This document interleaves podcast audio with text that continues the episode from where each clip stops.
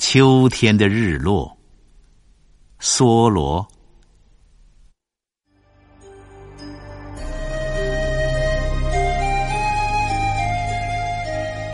最近十一月的一天，我们目睹了一个极其美丽的日落。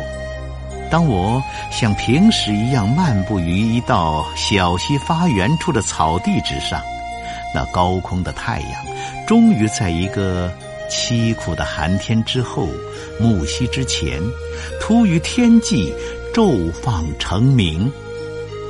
这时，但见远方天幕下的衰草残茎，山边的树叶像丛，登时尽在一片柔美而耀眼的起照之中，而我们自己的身影，也长长的伸向草地的东方。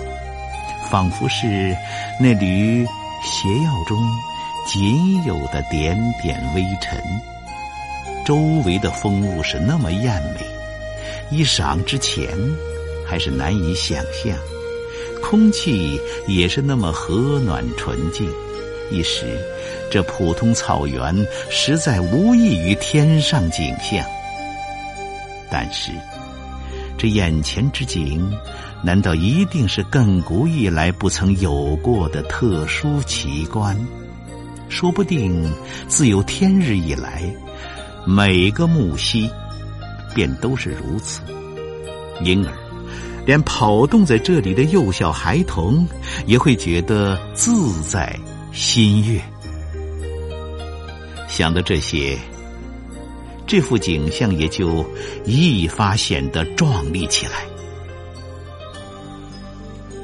此刻，那落日的余韵正以它全部的灿烂与辉煌，也不分城市还是乡村，甚至以往日少见的艳丽，尽情斜映在这一带静园地僻的草地之上。这里没有一间房舍，茫茫之中，只瞥见一头孤零零的沼鹰，被雨上染尽了金黄。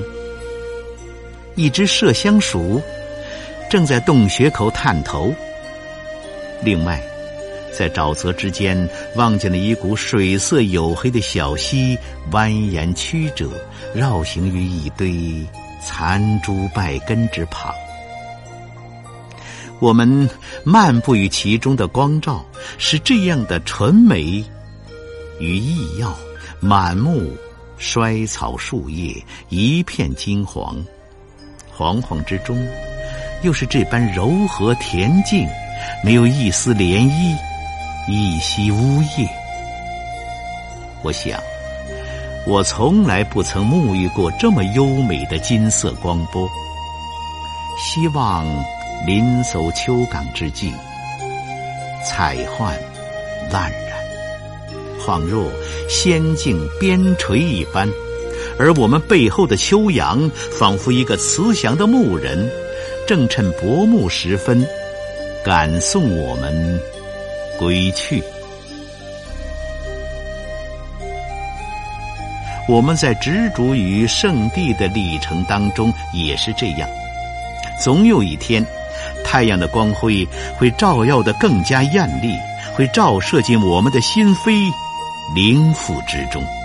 会使我们的生涯洒满了更大彻悟的奇妙光照，其温煦、恬淡与金光熠耀，恰似一个秋日的岸边那样。